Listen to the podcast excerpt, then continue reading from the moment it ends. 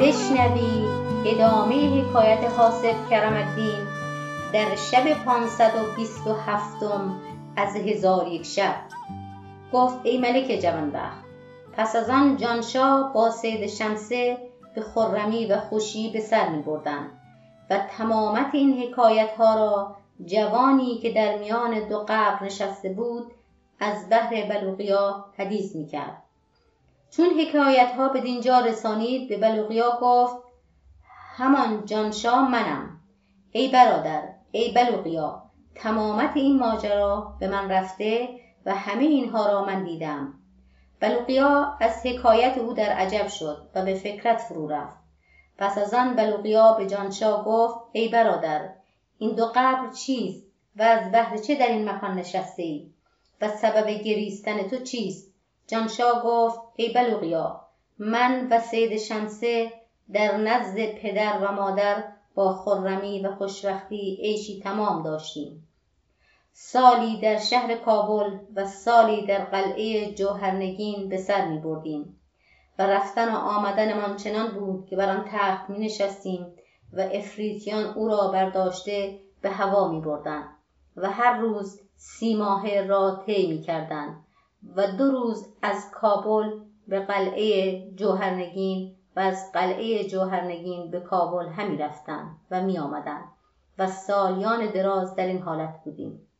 اتفاقا سالی از سالها به عادت موعود سفر کردیم و بدین مکان رسیدیم.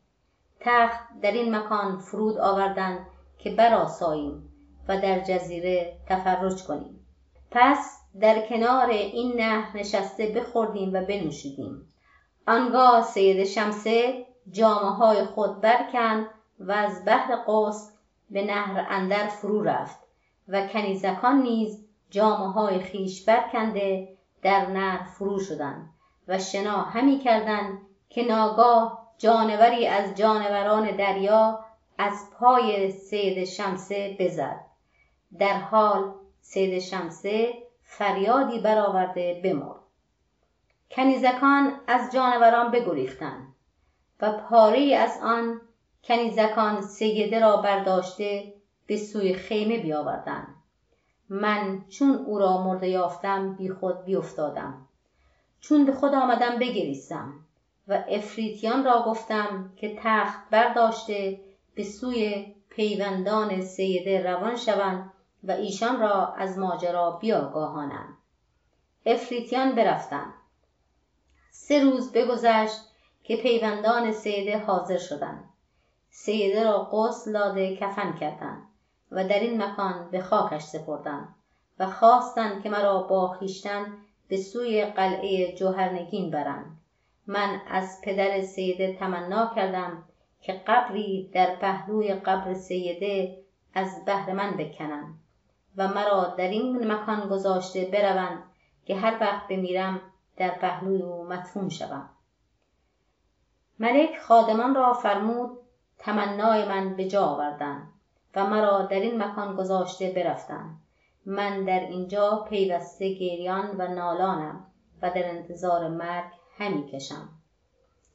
و قصه من و سبب نشستنم در میان این دو قبر همین است. پس جانشاه سرشت از دیدگان بریخت و این دو بیت بخوان. هر روز باد می‌برد از بوستان گلی. مجروح می کند دل مسکین بلبلی. روی از ما پیکر موی است مشک بوی. هر لاله که میدمد از خاک و سنبلی. چون این سخن بشنید شگفت ماند چون قصه به دینجا رسید بامداد شد و شهرزاد لب از داستان فرو بست